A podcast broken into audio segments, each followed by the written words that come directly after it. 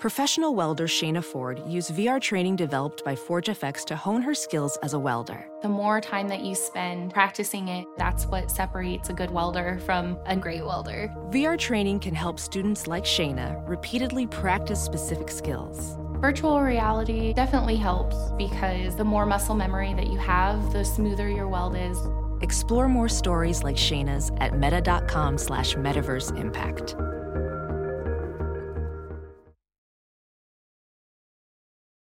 A new year is a new chance to focus on you. You're probably already picturing yourself struggling at the gym, but not all self help has to mean suffering. Squeezed.com is making it easier than ever to elevate your wellness by delivering a juice cleanse right to your doorstep. It's the easiest juice cleanse you'll ever do that may aid in weight loss, eliminating bloating, clearing your skin, boosting your energy levels, improving sleep, and breaking bad eating habits. Meet all your health goals from the comfort of your home. Get free same day local delivery or fast free delivery nationwide with code WONDERY today at squeezed.com.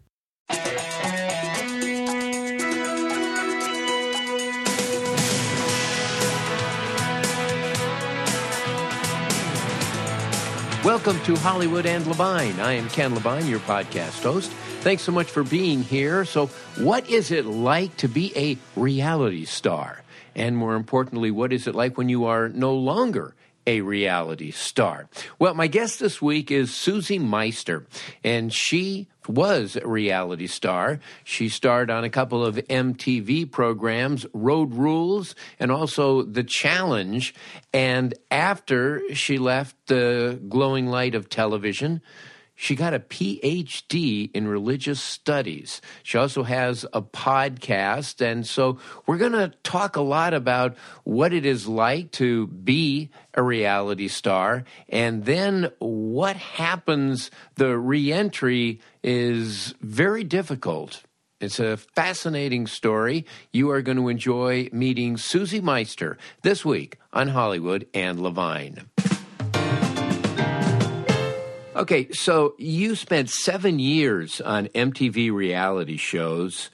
And uh, how does one get into that? Especially when you started, reality shows were not really a thing, and you were only 18. How did you find yourself on a reality show, Susie?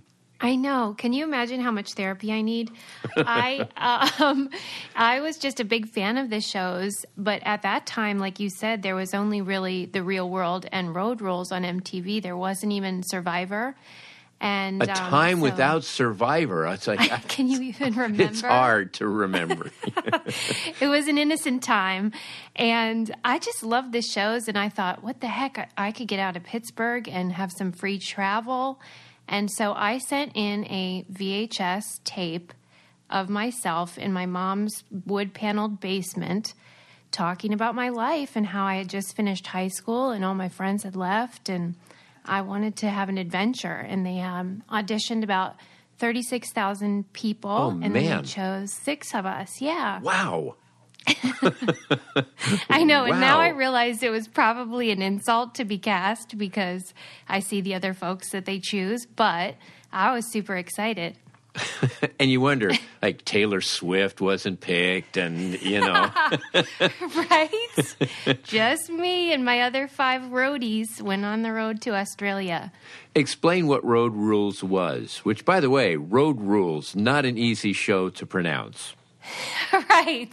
And it was sort of the, you know, stepchild of the real world, which is in a house, and ours was in a Winnebago. So we were sent to Australia and we rode around in this RV, and we were required to do challenges where you, you know, try something new each day in order to get money to eat. And um, so that's what I did. And they were they filmed for about three months. So you're in this little RV with a bunch of people and a film crew and you just have a grand old time in theory.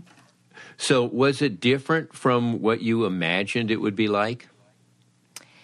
Uh, at that time, it was what I thought it would be because at that time it was still the documentary style where they didn't do much to adjust the plot or change behavior. And we could just really be ourselves and kind of grow up on the air. Um, and that was more authentic. But then over the seasons that I did, things really started to change. Yeah, which we're going to get into how reality shows not necessarily reality.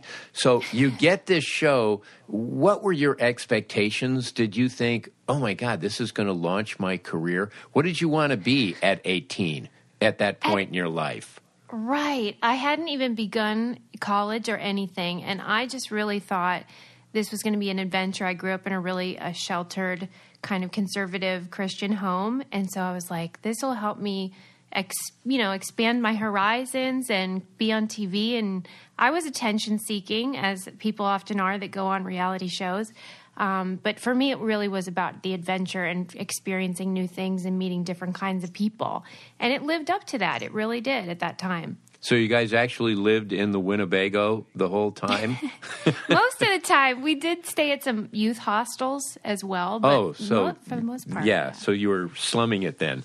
Uh. totally, totally. And they paid me like two hundred dollars a week. I mean, nobody was getting rich off this at the time. Were you aware of the cameras, or after a while, did they just sort of blend in? At the very start, you are aware because you're being put this microphone on you, and there's a camera guy and a director and all these people, and you feel self conscious, but then you really do get used to it. And even though, of course, you don't forget that they're in the room, you really do forget how many people are going to see you, you know, likely make a fool of yourself and say silly things.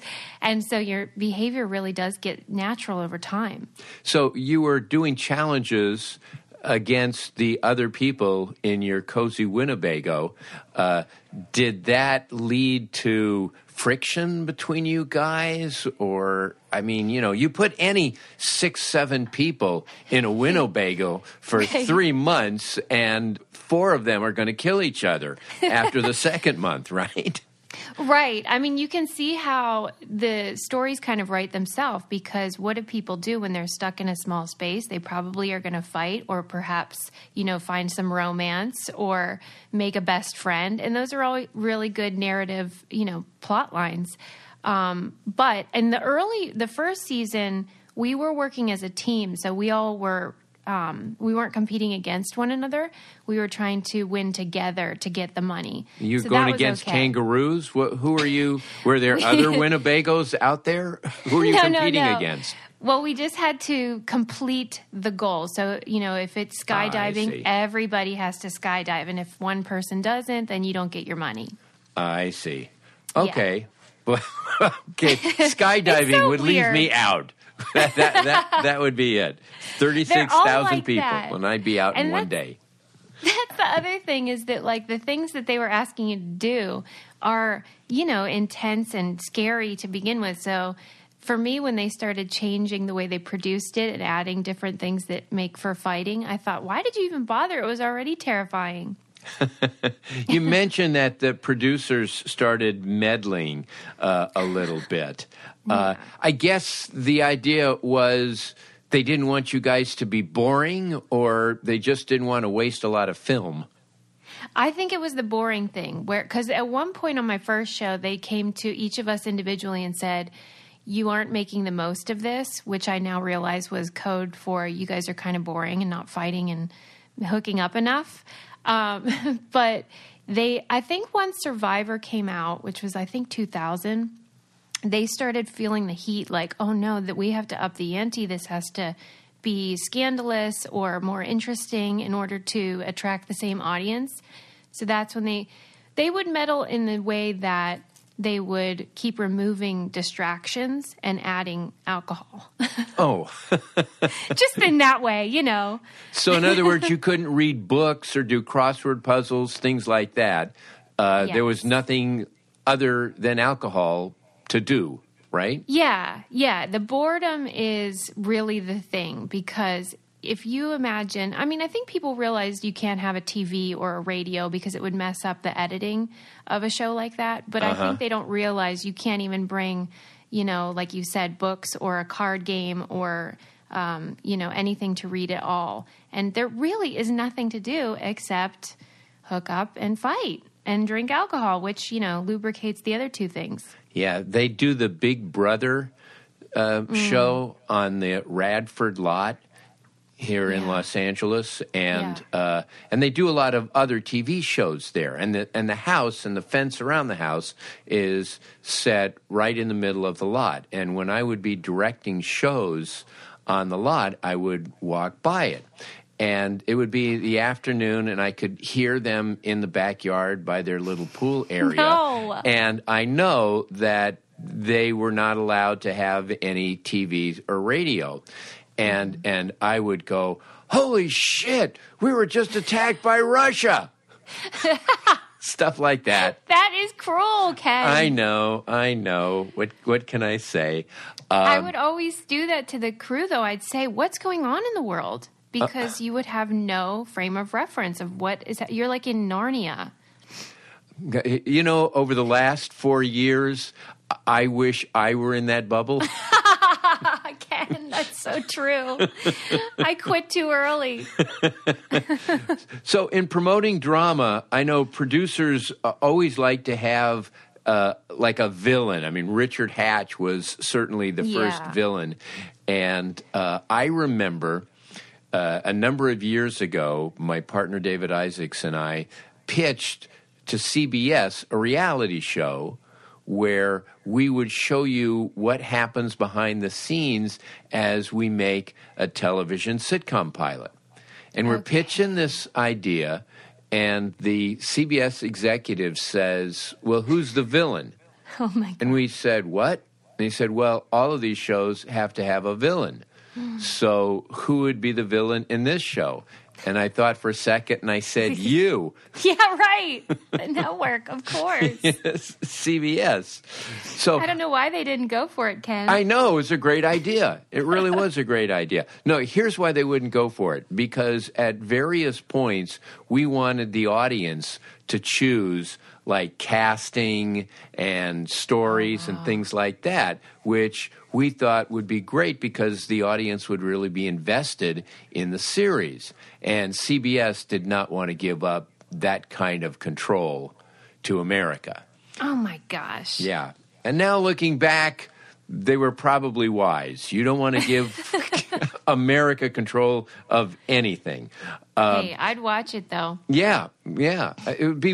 It was so weird for me to be at CBS Television City pitching a primetime CBS show where I would be one of the stars and security wouldn't just come and throw me out. That they actually listened and considered it and took it seriously.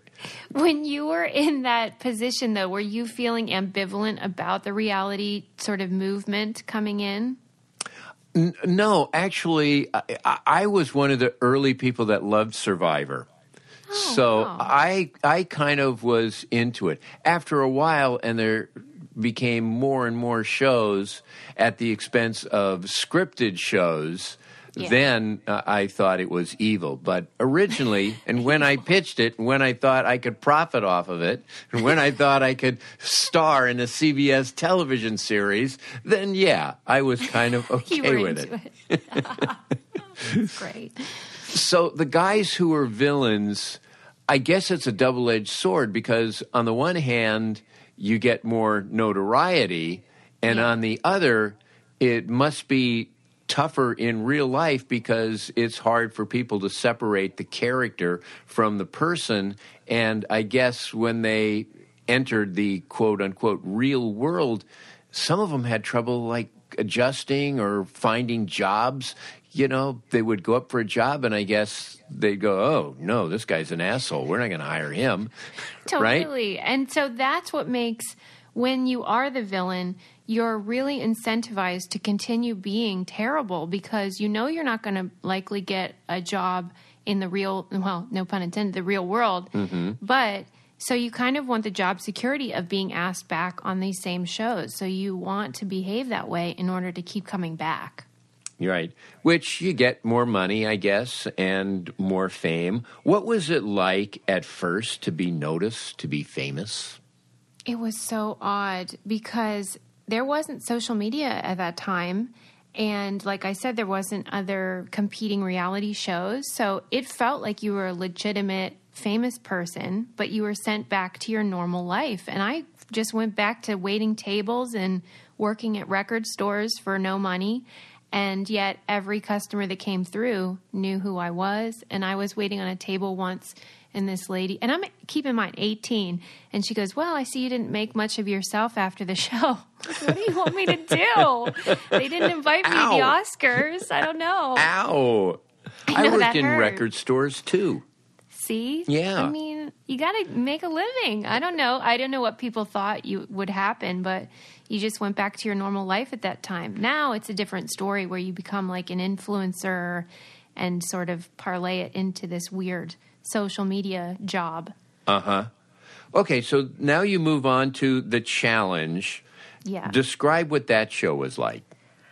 So that show is them sort of recycling the people from the real world and road rules, and now they've introduced other shows as well. But the nature of it is kind of survivor esque, where you are competing for money, and now it's substantial money, and um, that's where the really bad behavior, be, you know, came out because there was more at stake, and also we were experienced in being on television, so we knew what would get you more airtime and what would get you asked back. So that's when it kind of got crazy. What were some of the challenges? Giving an idea. So um, they kind of adopted instead of like we're going to wrestle crocodiles or do something that was more locally based. It became you know jump off of this crane or you know tried. I remember one time we did like trapeze with Cirque du Soleil. Um, I've done, uh, you know, walking a tightrope above, you know, 200 feet in the air. Just crazy stuff where you would never ever get the chance to do that in real life. And so, if you're an adrenaline junkie or someone who loves competition, you would really enjoy it. But for most normal people, it would be terrible. Yeah, and you're on alcohol too, so right. Hopefully, not at the same time, but yes. it it sounds pretty dangerous. Uh, did you ever hurt yourself? I never did, but I'm kind of waiting for that to happen in a way because it feels like they keep upping the ante.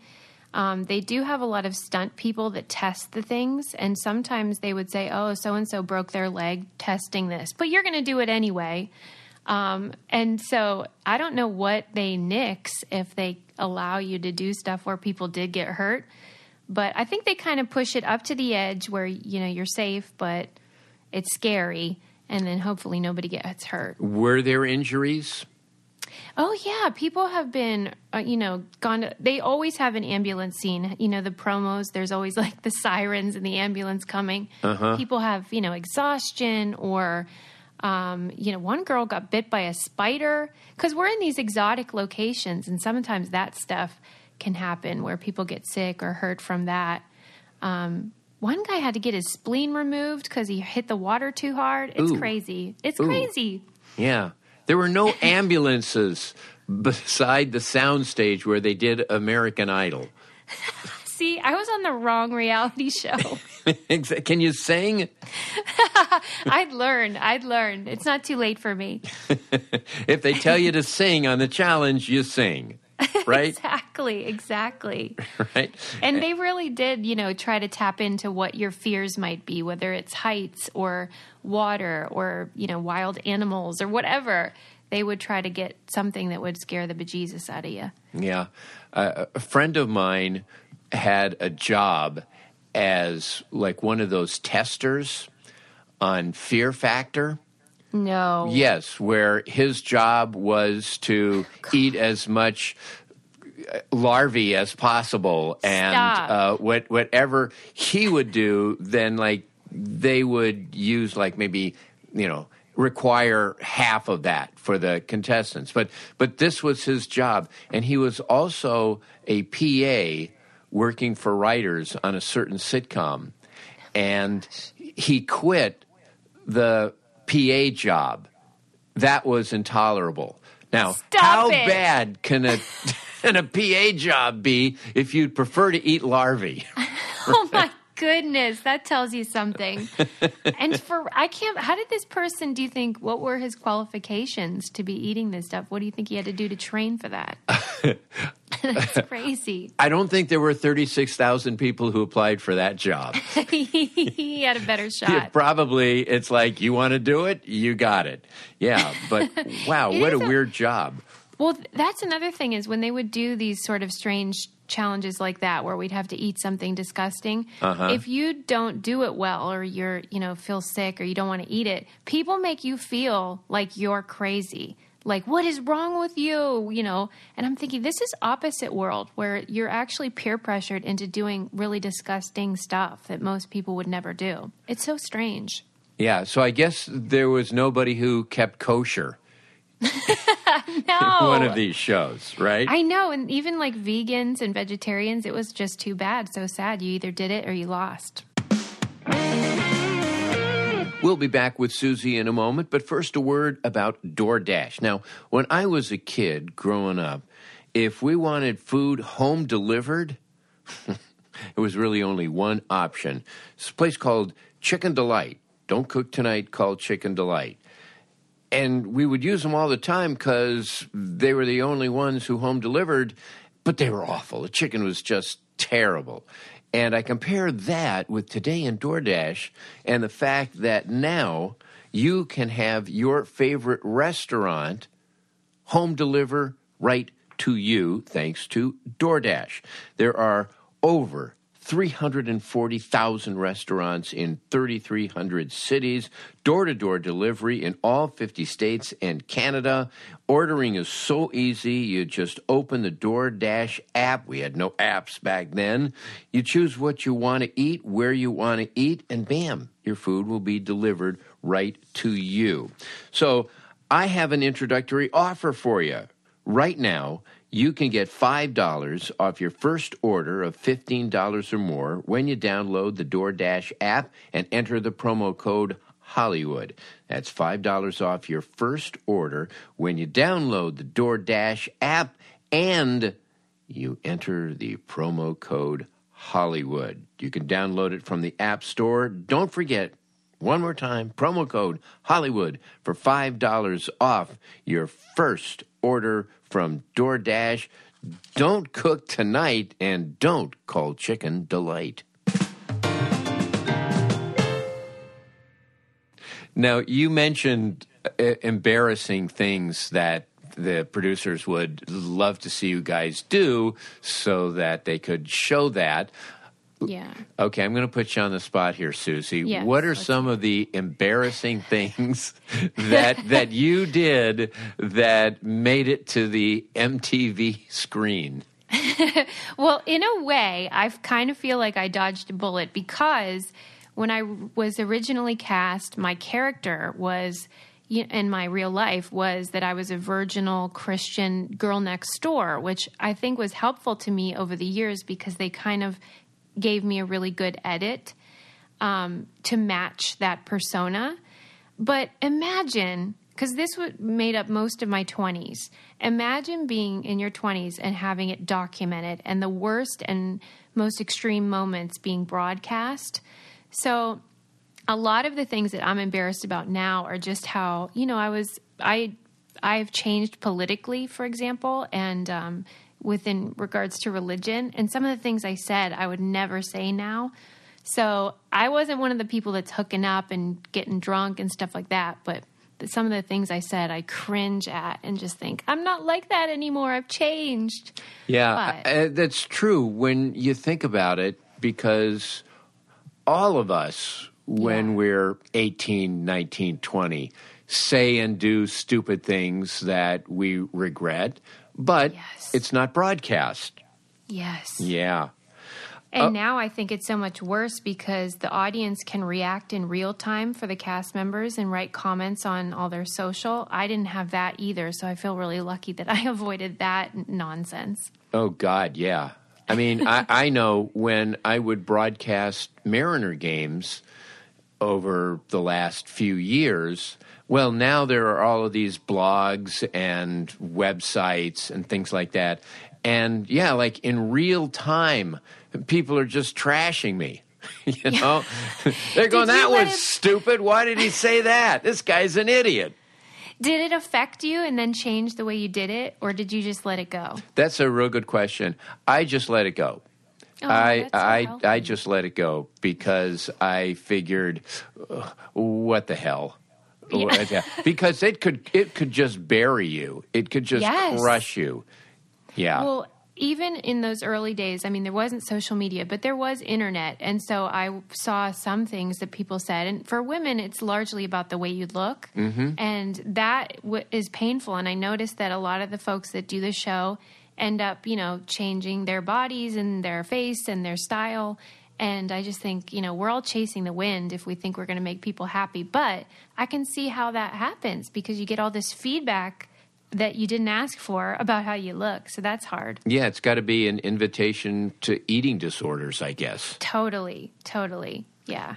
So let's talk a little bit about the downside of being a reality star. Yes, it's not all glamour where you're eating dead bugs and and tight roping.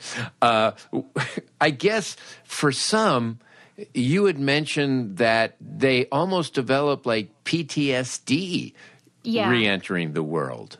Yes, I I um talked to a lot of cast members because of the podcast that I have and just the work that I've done and I found this theme of people saying after they got back that they really struggled with reentry and whether or not to continue doing the show or just carry on with their life. And that there was a trauma of you know having your whole life exposed and then getting that feedback that we were talking about and feeling like you're not enough.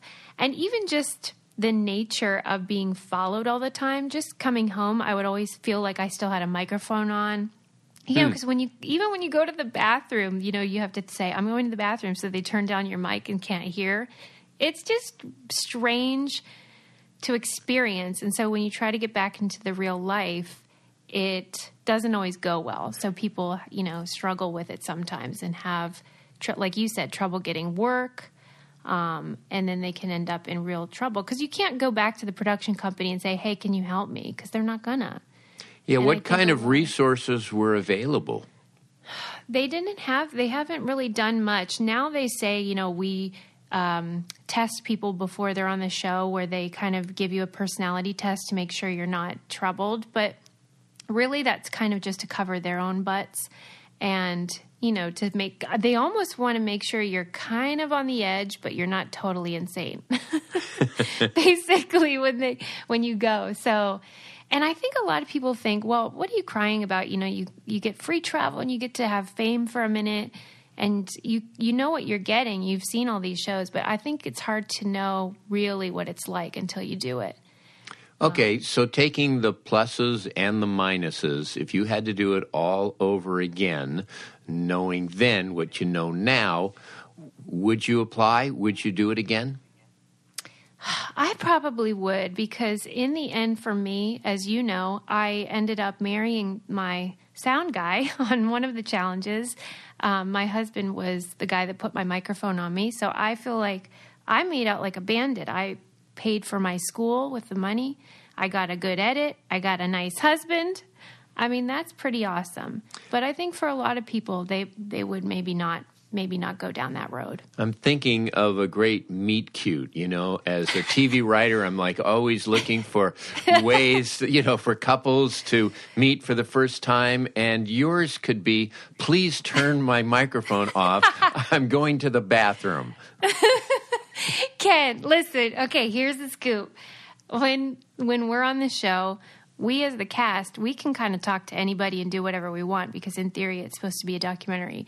But the crew is specifically forbidden from talking to the cast. So for 3 months, my husband ignored me and obviously that is super attractive. so he became this idea in my mind of like this magical human and it worked out thankfully. But i mean you can see that forbidden fruit i mean it worked out. Yeah, I guess. Okay, this I don't want to do. This I, you know, because an audience sitting through three months of of being ignored, I, I don't know if that would necessarily be the best drama. i bothered every day. I was like when are we going to go out? When are you going to take me out? He ignored me until the wrap party. Ah, that's great. Okay, so what did you do after the reality show? Whereas other people kind of went and crashed against the rocks, you wound up getting a PhD in religious studies from Pittsburgh University. Wow. I know there's not too many of the PhD slash reality people in the world, but it worked out great for me because I was able to continue doing the shows and um, make money and win money and then pay for school. And I just kept going until I was done.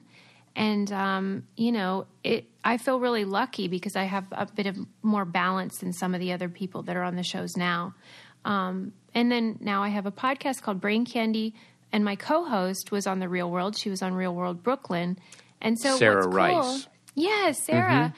And what's cool is our audience truly feels like they grew up with us, and they feel like they're our friends. And so that makes a great way that you can connect with people. And if you can use it to do something positive, then it works out great. And it has for me. But like you said, it's not like that for everybody.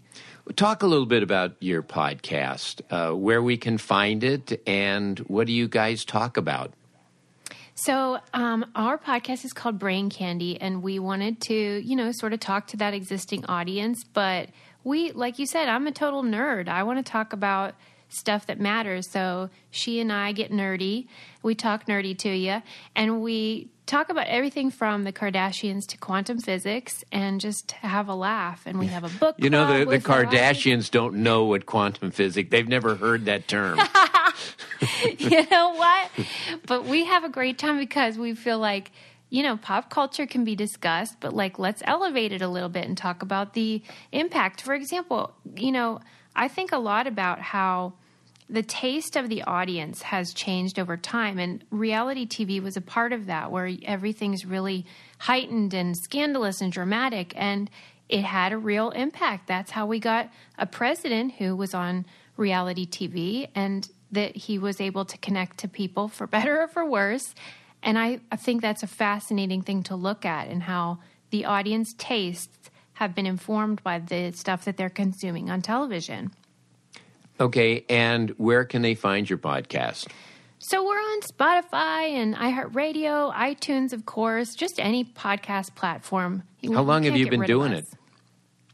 We have been doing this for about four years now. So we're on just about 400 episodes and we just keep having more stuff to talk about. That's great. you know that feeling, right? I do. I do. so, final question Are you still recognized? Yeah, yeah. Believe it or not, sometimes it's my squeaky voice that's the giveaway. Um, but yeah, we are. And it's so strange because, like I said, they often don't know where they know me from. They think maybe we went to college together or high school. There's just a familiarity there. And that's kind of nice because it's more about us connecting rather than, you know, even a character or a show. It's about, you know, connecting with the audience. So it's not as much as it used to be, of course, because I've been off the air for a while. But yeah, if they watch, they usually know.